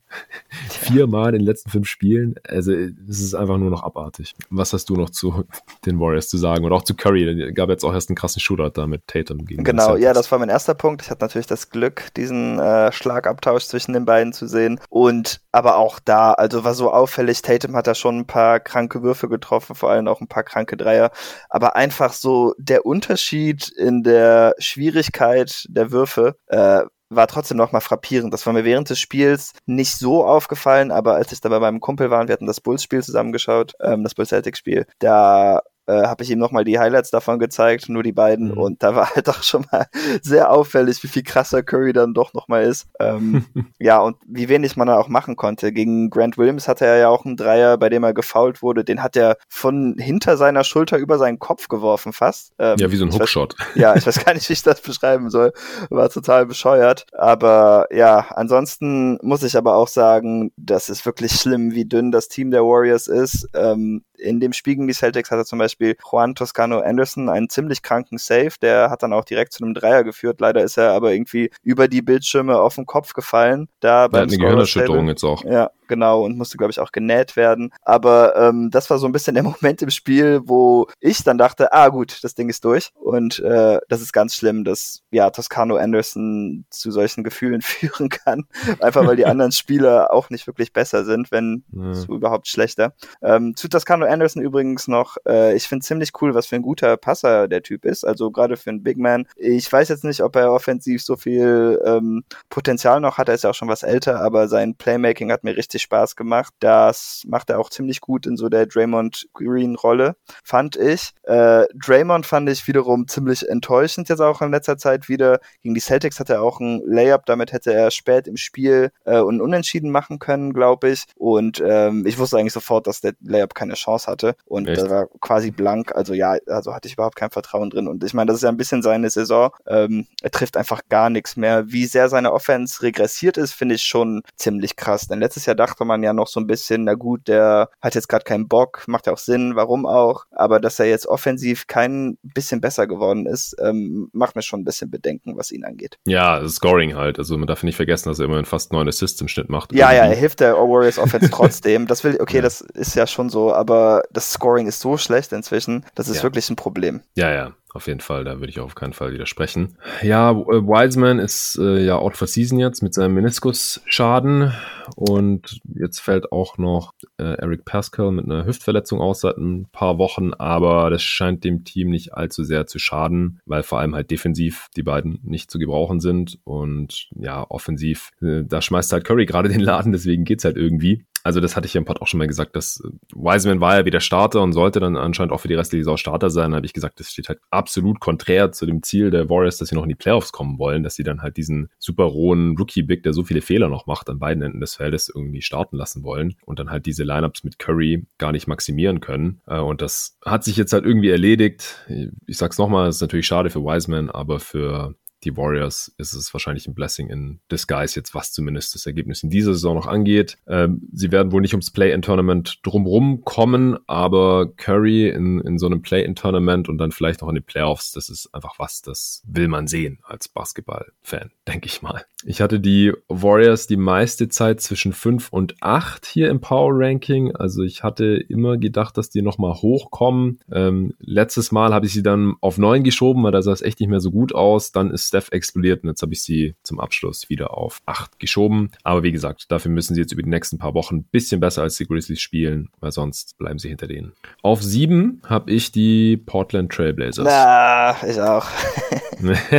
auch hier Abweichung von der Tabelle. Da sind sie nämlich auf 6 ja. mit 32 Siegen und 25 Niederlagen. Aber sie haben halt viermal nur gewonnen und siebenmal verloren seit dem letzten Power Ranking Update. Offense immer noch auf Platz 5, Defense auf Platz 29. Äh, relativ mhm. tougher Schedule jetzt auch gehabt. Äh, und ohne Dame die letzten drei Spiele, da verliert man dann halt auch noch gegen die Hornets zusätzlich. Deswegen läuft es halt gerade nicht so gut. Äh, Lillard hatte jetzt eine leichte Oberschenkelverletzung, wird aber wahrscheinlich heute schon wieder spielen. Ja, Nurkic muss auch manchmal noch aussetzen und dann ist es halt schon, schon schwierig. Sind natürlich geht ohne Dame offensiv gleich viel weniger und die Defense ist eh schon schlecht und ohne Nurkic äh, wird es nicht einfacher. So ein kleine Hoffnungsschimmer könnte sein, dass man jetzt Ronde Hollis Jefferson gesigned hat. 10-Day-Contract, der ist ein sehr, sehr guter Defender, dafür ist er offensiv halt eine ziemliche Null. Also finde ich fast schon ein bisschen redundant mit Derrick Jones Jr., wobei halt Hollis Jefferson die sehr viel kräftigere Variante davon ist. Mich hat es gewundert, dass ihn sich kein Team reingeholt hat, aber so ist es halt manchmal mit so defensiven One-Way-Spielern. Offensive One-Way-Spieler haben in der NBA noch eher eine Chance, weil man sie defensiv vielleicht ein bisschen verstecken kann. Und wenn es dann krasse Shooter sind oder sowas, dann haben die eigentlich immer einen Vertrag Vertrag und bei One-Way Defendern. Da kann es halt schon mal passieren, sehen wir auch bei Shaq Harrison und solchen Spielern, dass äh, die es schwer haben können, noch irgendwo einen Deal zu bekommen ja, auf jeden Fall haben die Blazers anscheinend erkannt, dass äh, sie noch irgendwie einen defensiven Body gebrauchen könnten und den haben sie sich jetzt reingeholt. Ja, wieso hast du die Blazers auf sieben geschoben? Also zum einen hatte ich noch nicht auf dem Schirm, dass Dame heute wieder zurückkommt mhm. ähm, und zum anderen wollte ich die Tabelle auch ein bisschen umdrehen, weil ich finde das langweilig, einfach alles abzuschreiben. ähm, ja. Also für mich war es sehr knapp zwischen denen und den Mavericks. Da es bei beiden im Moment nicht so gut läuft, habe ich mich entschieden, äh, jetzt habe ich schon gespoilt, wenn ich auf sechs hatte, aber ich vermute mal, das bei dir ähnlich. Ähm, ja. Die Mavs äh, hochzuschieben, weil ich ihr Potenzial einfach für etwas höher erachte. Ähm, ja, ansonsten zu den Trailblazers. Ich muss sagen, dass ich mit Norm Powell bisher nicht sehr glücklich bin da. Ähm, der Fit ist nicht so ganz da, finde ich, aber man muss natürlich auch sagen, dass er jetzt noch nicht viel Zeit hatte, um sich da einzufinden und dann hat Dame auch noch ein bisschen was verpasst. Aber ich finde ihn einfach ein, ja, ein bisschen redundant neben CJ und Dame. Für mich macht er trotzdem zu viel das Gleiche. Ich fühle mich auch noch nicht äh, entwidert in meiner Aussage, dass er in der gleichen Form wie CJ ein etwas schlechterer Dame ist, er ein etwas schlechterer CJ ist. Hm. Und ja, Trent gefiel also die, mir einfach. Dir hätte mehr. Gary Trent Jr. Ja, besser gefallen. Ja, noch immer, glaube ich. Aber ähm, ja, muss man halt auch abwarten. Es geht sich natürlich darum, was er in den Playoffs macht. Und ja. da ähm, traut man ihm als Scorer natürlich mehr als Gary Trent. Also der Trade ist auch noch nicht ja. verloren. Aber ähm, ja, ich finde es nicht so, nicht so toll im Moment. Ja, also ich hatte die Mavs und die Blazers auch schon vor anderthalb Monaten auf 6 und 7 und daran hat sich einfach seitdem nichts geändert. Das heißt, der aufmerksame Hörer dürfte jetzt hier nicht überrascht sein. Die Blazers, ich denke, die fallen einfach noch um, um einen Spot und dann sind sie halt im Play-In-Tournament, müssten dann, also wenn es so ausgeht, wie ich jetzt hier erwarte, dann gegen die Blazers, äh, gegen die Warriors ran. Und das wäre natürlich ein richtiges Fest. Direkt mal oh, ja. Dame gegen Steph im ersten Play-in-Game.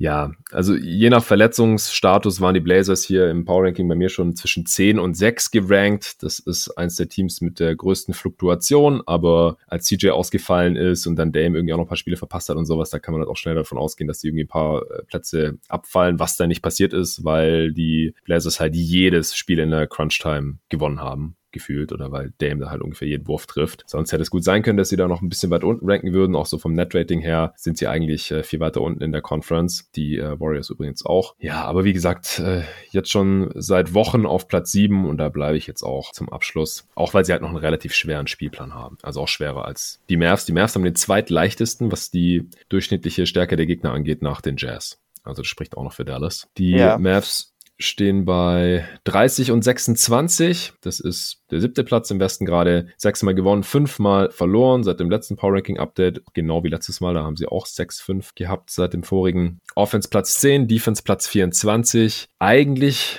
sind diese Mavs gerade komplett fit, aber auch ziemlich inkonstant. Also man schlägt halt einerseits die Bucks und die Jazz und dann äh, verliert man gegen, direkt gegen die Rockets und die Kings. Ähm, Reddick, für den man ja getradet hat, der hat jetzt vier Spiele gemacht, kommt von der Bank, spielt 13 Minuten im Schnitt und macht so ein bisschen sein Ding. Ich denke, am Ende wird man trotzdem das Play-In vermeiden können, aus genannten Gründen. Ähm, was hast du noch zu den Mavs? Ähm, als erstes ein Hot Take, glaube ich. Also weiß ich. Okay. In den letzten zwei Monaten, und ich weiß nicht, ob du mir dazu stimmen würdest, finde ich, dass Jalen Brunson ihr zweitbester Spieler ist. Über Porzingis? Mhm. Okay. Warum? Erkläre. Ähm, ja, also ich mag einfach nicht, was Porzingis dieses Jahr defensiv macht. Und äh, ich finde, offensiv ist Jalen Brunsons äh, Fähigkeit als zweiter Ballhändler für die Mavs im Moment so wichtig und da ist halt auch einfach effizienter, ähm, dass ich Jalen Brunson im Moment besser finde. Also ich denke natürlich schon in der Playoff-Serie oder so ist einfach aufgrund des Stretch-Elementes äh, wird Porzingis der wichtigere Spieler sein. Das will ich jetzt auch gar nicht damit sagen. Äh, hauptsächlich will ich auch eher Jalen Brunson loben, als Christophs mhm. jetzt hier runtermachen.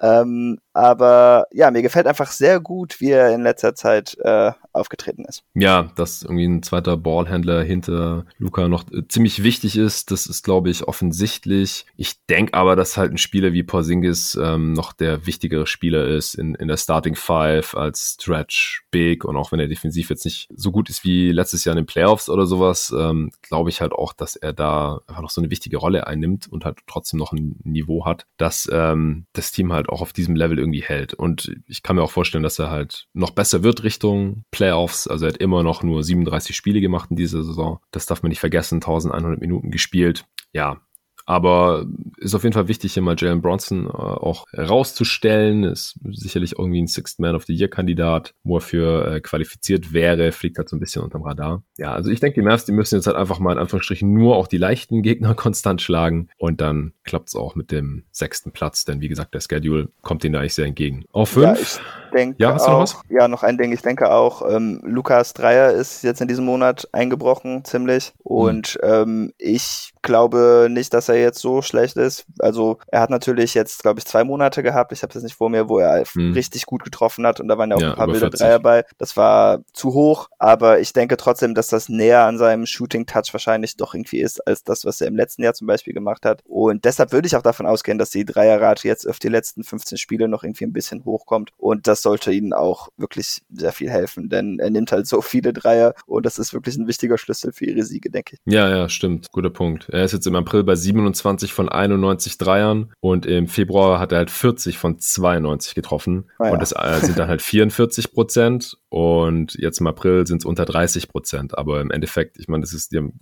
quasi gleich viele Dreier genommen und einmal trifft er halt 13 mehr und dann äh, ist es halt direkt so ein riesiger Swing. Also ich äh, würde das alles auch nicht so super überbewerten. Klar, ich glaube auch nicht, dass er konstant bei, bei der Schwierigkeit seiner Dreier deutlich über 40 Prozent versenken kann, aber dass er besser ist als 30 Prozent, das, äh, ich glaube, das ähm, sollte man langsam auch nicht er, mehr anzweifeln. Nee, er muss ja einfach nur wie Harden eigentlich die letzten Jahre in Houston war, auf diesem 34 bis 37 Prozent Level rumhängen, denke ich, dann ist das ein ja, sehr guter Wurf. Das haben wir ja schon gesehen.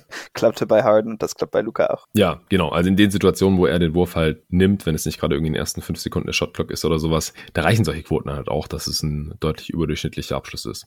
Ja, zu Platz fünf, da habe ich die Lakers. Jo. 35 Siege, 23 Niederlagen, stehen auch auf Platz 5, gerade im Westen fünfmal gewonnen, sechsmal verloren seit dem letzten Mal. Offense Platz 20, immer noch die beste Defense der Liga. Also die halten sich ganz ordentlich ohne LeBron und AD jetzt seit längerem. Letzterer, also Davis könnte morgen zurückkehren, während LeBron wohl erst im Mai, vielleicht schon am 1. Mai wieder spielen könnte. Dann hätte LeBron noch zwei Wochen Zeit, sich auf die Playoffs einzustimmen.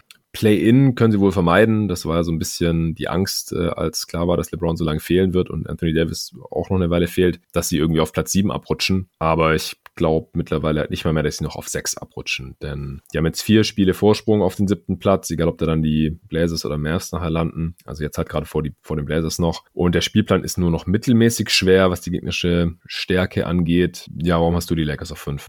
Ja, ich bin auch einfach sehr beeindruckt, wie sie gespielt haben in der Phase. Dass die Defense sich so hält, hätte ich nicht erwartet. Im Grunde ähm, ersetzt man ja Minuten von Anthony Davis mit mehr Minuten von Montrezl Harrell und Andre Drummond. Ähm, und dass das ja. dann irgendwie so klappt, ist halt schon ja ziemlich beeindruckend.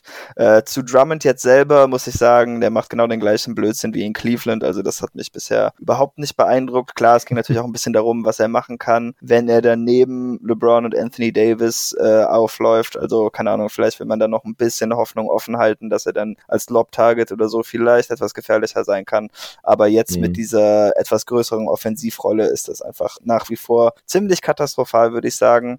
Ähm, ja, die ja. Lakers-Fans sind auch langsam schon ein bisschen davon genervt, äh, dass er jetzt. oft so inaktiv am Ring rumsteht. Also weder ausboxt noch Wurf contested, Ring beschützt oder sowas. Ah, das ist halt Andre Drummond. Ich so spielt er halt. Ja, das ist nichts Neues, ne. Ja.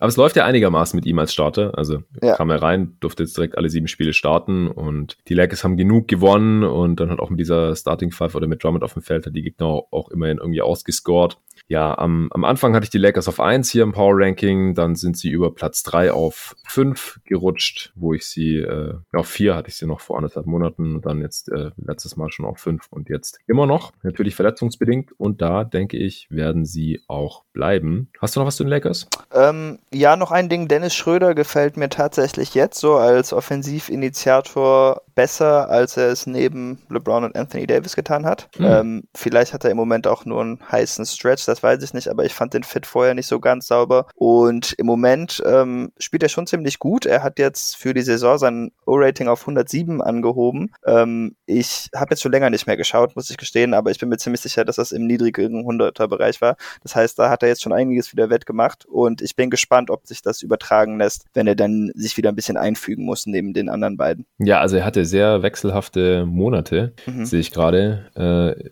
Dezember ist immer komisch die Saison, weil es nur fünf Spiele waren. Da war er durchschnittlich effizient bei einer also relativ hohen Usage von 26 Prozent. Dann im Januar ist seine Rolle kleiner geworden und er ist ineffizienter geworden. Da hat er ein Offensivrating von 99 nur gehabt in 16 Spielen. Da äh, hat er auch einfach kein Scheunentor getroffen. Dann im Februar hat er wieder ein 115er Offensivrating gehabt, weil er da wieder sehr gut getroffen hat. True Shooting von 63, 62 Prozent.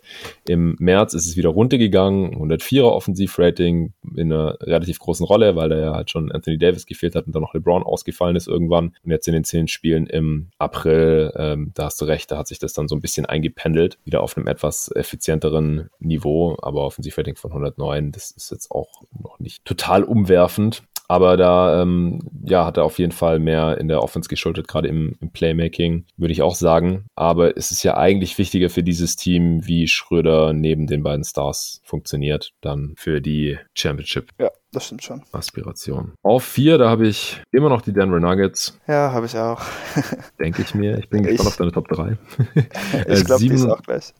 ja, kann schon sein. 37 und 20 stehen die Nuggets da. Das ist auch Platz 4 in der Tabelle. Äh, neunmal gewonnen, zweimal verloren seit dem letzten Power Ranking. Jetzt auch drei Siege in Folge. Das ist die längste Winning Streak in der Western Conference. Gerade habe ich vorhin gesehen. Die beiden Niederlagen waren äh, eben das Spiel gegen Boston, das jetzt hier im Pod echt schon x-mal erwähnt wurde.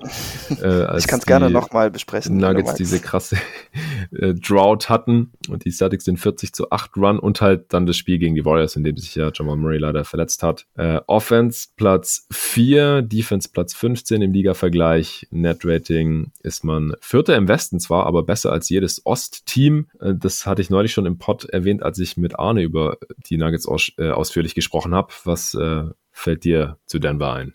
Ähm, ja, also das Wichtigste ist natürlich Nikola Jokic natürlich. Der hatte jetzt auch, war das ein Overtime-Spiel? Ich glaube schon, ne? Gegen die Grizzlies. Ja, Double Overtime sogar. Oh, okay, ja, ich habe nur Highlights geschaut davon. Äh, 47 Punkte, ähm, hat damit auch nochmal so ein, seinen MVP-Case verstärkt, denke ich, was ja anscheinend irgendwie nötig war. Ähm, ja. Das raff ich auch nicht, also muss ich ganz ehrlich sagen, wo das jetzt auf einmal herkommt, dass er nur aufgrund seiner Availability jetzt irgendwie ein richtiger Kandidat sei und dass das den anderen gegenüber nicht fair sei, weil sie sich verletzt hatten. Und ich muss sagen, da frage ich mich, wie man darauf kommt, denn also auch hm. hier bei dir im Podcast, wir hatten das eigentlich auch im Grunde so die ganze Saison, bis Embiid sich verletzt hatte, glaube ich, so als Kopf-an-Kopf-Rennen, mehr oder ja. weniger geschildert. Und ähm, das hatte ich ja auch. Ich hatte ja Embiid am Anfang vorne, aber ich fand, dass Jokic ihm eigentlich im überhaupt nichts hier als MVP etwas nachstand. Und es tut mir natürlich auch leid, dass das für ähm, Embiid jetzt so mit der Verletzung passiert ist und dass es quasi unmöglich ist, für ihn genauso viel Wert zu haben wie Jokic zum Beispiel. Aber ich verstehe nicht ganz, weshalb es so viel Widerstand gibt ähm, gegenüber Jokic als MVP, denn sie haben den Record, sie haben das Net-Rating und er bringt natürlich auch einfach die Zahlen aufs Feld. Und mir ist dann einfach schleierhaft, weshalb man seine Kandidatur nicht ernst nehmen will und dann immer irgendwelche anderen Kandidaten irgendwie da ins Gespräch forcieren will. Finde ich einfach sehr komisch. Ja, also ich glaube, warum Kollegen von ESPN das machen wollen, das ist einigermaßen klar, weil die wollen halt da irgendwie eine Diskussion forcieren, damit man halt da irgendwie Aufmerksamkeit hat, weil wenn man einfach sagt, ja, Jokic wird der MVP einen Monat vor Saisonende, das ist irgendwie langweilig wahrscheinlich. Aber es ist halt einfach die Wahrheit. Es, wer soll es denn werden? Es gibt einfach keinen ernstzunehmenden Konkurrenten mehr, weil Embiid zu lange gefehlt hat und sich auch sonst jetzt keiner mehr so wirklich aufdrängt. Gerade Kawhi fällt jetzt auch aus und hat immer wieder ausgesetzt und es gibt sonst einfach keine ernsthaften Kandidaten. Janis hat ein bisschen gefehlt und der müsste so wundervoll bringen, damit das wird, aber er sollte halt natürlich in der Konversation drin sein. LeBron ist ausgefallen und hätte auch noch einiges machen müssen, um dann noch irgendwie noch ernsthafte Chancen zu haben. Und es wird Jokic werden. Also da bin ich mir sicher. Vielleicht nicht einstimmig aus irgendwelchen komischen Gründen, weil, wie gesagt, es gibt keine Konkurrenz. Auch in Curry, ich meine, wir haben ja vorhin diskutiert, ob der jetzt auf acht oder neun landet in der Conference. Da wirst du kein MVP, da kannst du nee. machen, was du willst. Mhm. Ähm, ich glaube, Platz vier wird ausreichen für Denver in der Conference. Ich kann mir nicht vorstellen, dass sie auf fünf runterfallen. Da müssen jetzt total einbrechen. Das glaube ich einfach nicht. In Regular Season ist das Team wahrscheinlich gut genug. Auch wenn jetzt Monte Morris mit einer Oberschenkelverletzung noch ausfällt, zusätzlich. Und jetzt wird es langsam ein bisschen dünner auf den Point Guard Spots. Äh, sie haben jetzt es mit Austin Rivers offiziell gemacht. Das hatte ich mit Arne auch schon kurz angesprochen, glaube ich. Ähm, aber klar, die Jamal Murray-Verletzung, die tut natürlich extrem weh, aber vor allem dann halt für die Playoffs. Äh, ansonsten habe ich jetzt zu den Nuggets auch nicht mehr viel. Also der, der Pot, den ich mit Arne erst aufgenommen habe in der vorletzten Auf Ausgabe, der äh, ist immer noch aktuell. Wer, der noch, wer den noch nicht gehört hat, gerne noch mal reinhören. Die Nuggets hatte ich am Anfang auf Platz 6 hier im Power Ranking beim ersten Mal und dann aber die ganze Zeit auf 4 oder 5. Und wie gesagt, ich denke, sie können sich von den Lakers halten und der Vorsprung der anderen drei Teams, der ist hier jetzt schon ein bisschen zu groß.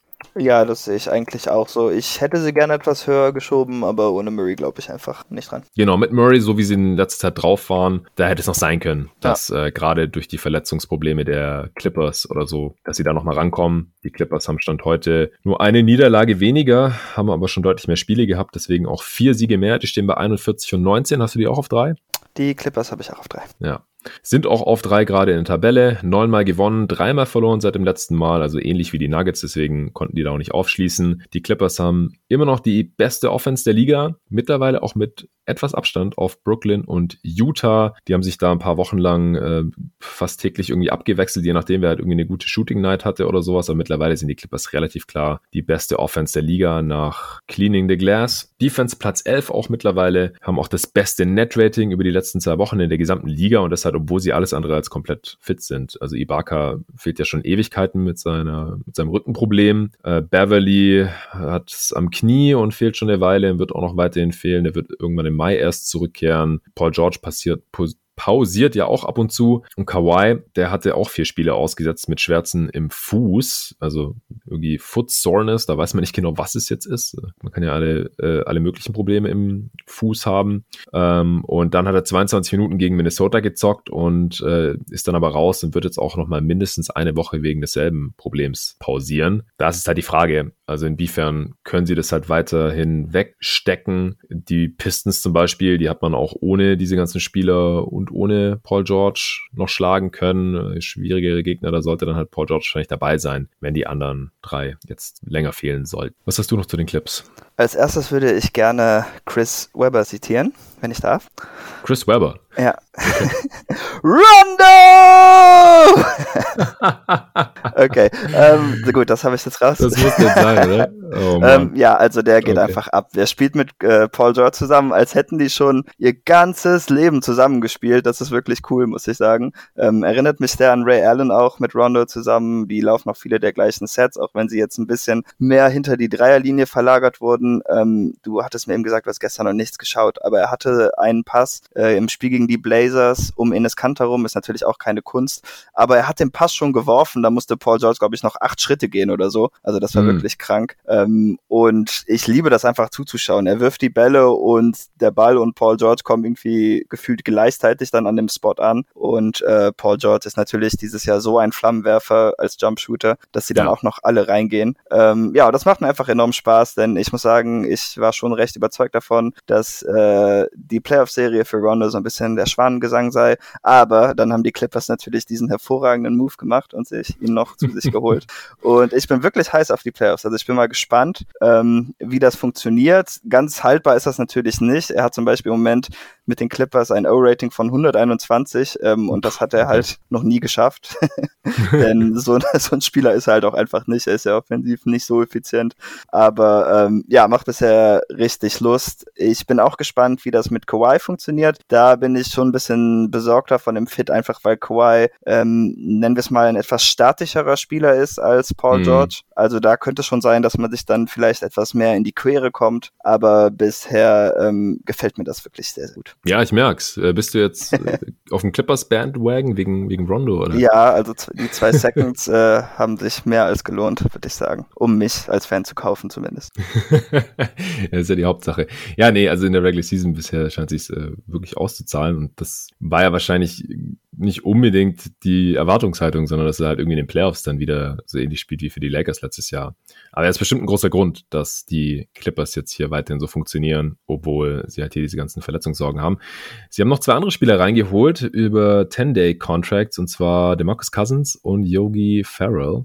Ja, also, dass Cousins nicht mehr unbedingt ein NBA-Spieler ist, davon konnte man sich in Houston vielleicht schon überzeugen. Die Rolle bei den Clippers wird jetzt aber bestimmt nicht besonders groß sein. Und vor allem, wenn Ibaka dann halt zurück ist. Also ich kann mir nicht vorstellen, dass Cousins in den Playoffs besonders viel spielen wird. Ein bisschen Upside ist natürlich nach wie vor da bei einem Spieler mit Cousins Talent, wenn er dann irgendwie effizient agieren kann und defensiv nicht total gekocht wird, wenn er auf dem Feld ist. Und mit Yogi hat man einfach noch einen weiteren Shooter reingeholt. Sind jetzt auch nur 10-Day-Contracts äh, und ob man die dann behält für die Playoffs, ist nochmal eine andere Frage. Was hältst du von den beiden potenziellen Signings? Ich glaube nicht, dass sie ein großer Faktor äh, werden. Ich hoffe es mal nicht für sie, denn dann ist wahrscheinlich etwas schief gelaufen. Ja, ja, ich denke auch. Das sind eher Spiele, die jetzt gerade nochmal äh, ja, genau. können wegen den Verletzungen. Gut. Ja, warum die Clippers auf drei? Ich, es liegt im Prinzip an den Verletzungen und dass sie jetzt halt schon ein bisschen hinter den anderen beiden Teams, hinter die anderen beiden Teams zurückgefallen sind. Es wird jetzt halt davon abhängen, wie lange Kawhi fehlt und wie oft George noch aussetzen wird, denke ich, wie man hier jetzt noch die Saison zu Ende bringt. Es besteht halt noch so ein bisschen die Chance, wenn man noch ein paar Mal verliert und die Nuggets nicht, dass man noch hinter die fällt. Deswegen müssen sie da vielleicht ein bisschen aufpassen. Aber ich denke, so die, die Form der letzten Wochen der Clippers äh, und ihre eigentliche Teamstärke, die äh, lassen vermuten, dass sie am Ende dann auf drei landen werden. Ich hatte sie über die gesamte Saison hier im Power Ranking auf Platz zwei oder drei und jetzt würde ich tippen, dass sie am Ende auf drei landen. Ja, auf ich glaube ja. Auf Platz zwei habe ich immer noch die Phoenix Suns. Ich leider auch. Und ich wollte eigentlich wirklich die Suns in 1 stellen. Ich auch. Aber dann habe ich mir den Schedule der Jazz angeschaut. Ja. Und okay, also ich wir machen eigentlich erst die Suns. Okay, wir können das gleich machen, aber der, deren Schedule können, ist echt Ja, das, bei den letzten beiden ist scheißegal, wir können es auch okay. durcheinander machen. Also. Gut, also die Jazz haben auch 14 Spiele, davon sind drei gegen Teams, die über 500 stehen. Suns, oh Nuggets Gott, und ja. Blazers. Und dann noch dreimal gegen 500 Teams in den Spurs zweimal und den Warriors. Und sonst sind das auch wirklich nur die schlechtesten Teams der Western Conference. Also nicht einfach nur schlechte Teams, aber das sind die Rockets, die Thunder, die Kings und äh, die Wolves und sonst nix mehr. Deshalb ja. konnte ich mich dann leider nicht dazu durchbringen, äh, hier den Valley Boys noch äh, das letzte bisschen Respekt zu zollen. Außerdem äh, müssen die Suns natürlich noch durch die schwerste Division der Liga, die Atlantic Division, und holen sich natürlich morgen auch noch gegen die Celtics eine Niederlage ein. Deshalb ähm, wurde mir das ein bisschen zu wild.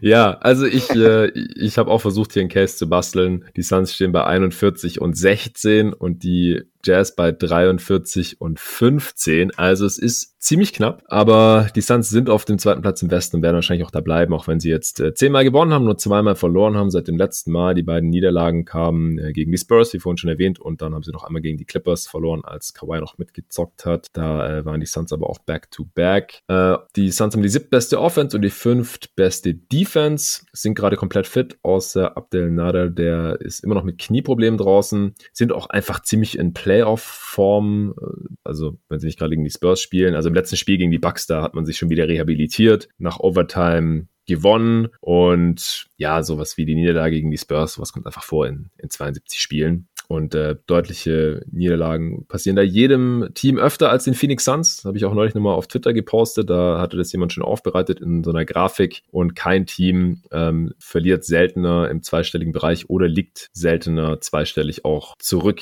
als die Phoenix Suns. Und äh, ja, ich hätte sie fast an eins gepackt, weil es einfach sehr, sehr knapp ist und weil ich halt denke, dass die Suns jetzt auch jedes weitere Spiel noch versuchen werden zu gewinnen. Und bei den Jazz, die haben ja jetzt schon angefangen, ein bisschen zu resten, äh, haben Gobert und Con Conley nicht äh, eingesetzt in dem einen Spiel gegen die Lakers und das haben sie dann auch direkt verloren. Und Mitchell fällt ja auch gerade aus, weil der umgeknickt ist und wird erst in irgendwann nächste Woche wieder reevaluiert werden. Und da habe ich gedacht, so, ja, vielleicht verlieren die Jazz irgendwie noch ein paar Mal und dann müssen die Suns am Ende nur einmal mehr gewonnen haben und dann äh, war es gerechtfertigt, dass sie auf eins sind. Dann haben sie Heinrich durch die kompletten Playoffs oder so. Aber der, der Schedule der Jazz, der ist einfach ein verdammter Witz. Also da können die noch ja. genug resten und schlagen die wahrscheinlich trotzdem alle. Und die Suns haben halt einen der schwereren Schedules jetzt bis zum Ende.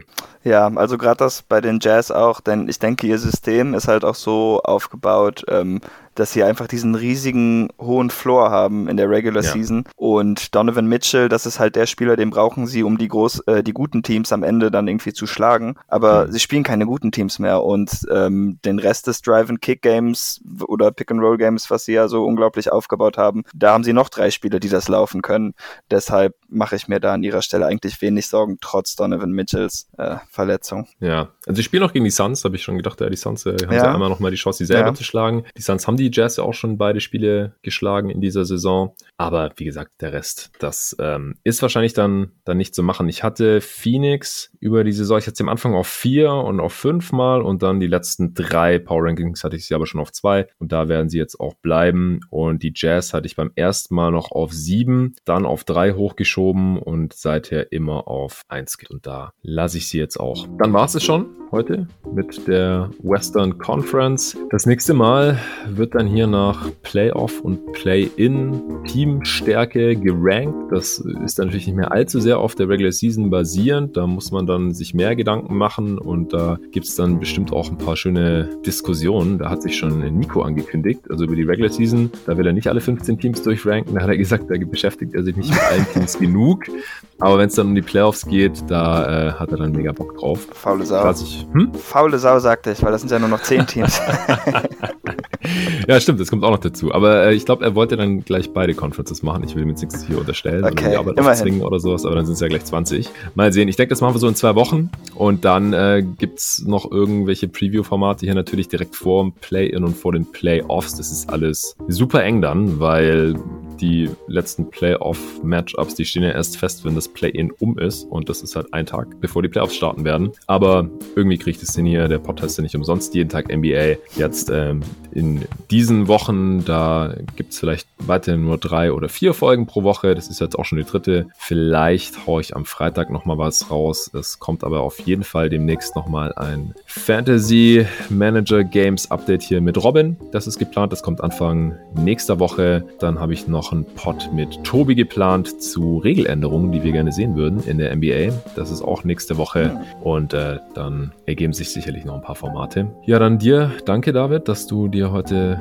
die Zeit genommen hast und deinen Feierabend hier geopfert hast. Danke an alle fürs Zuhören. Wenn ihr Bock habt, jeden Tag NBA finanziell zu unterstützen, dann könnt ihr das tun auf steadyhq.com slash jeden Tag NBA. Den Link gibt es wie immer auch hier in der Beschreibung zu diesem Podcast. Vielen Dank dafür und bis zum nächsten Mal. Tschüss.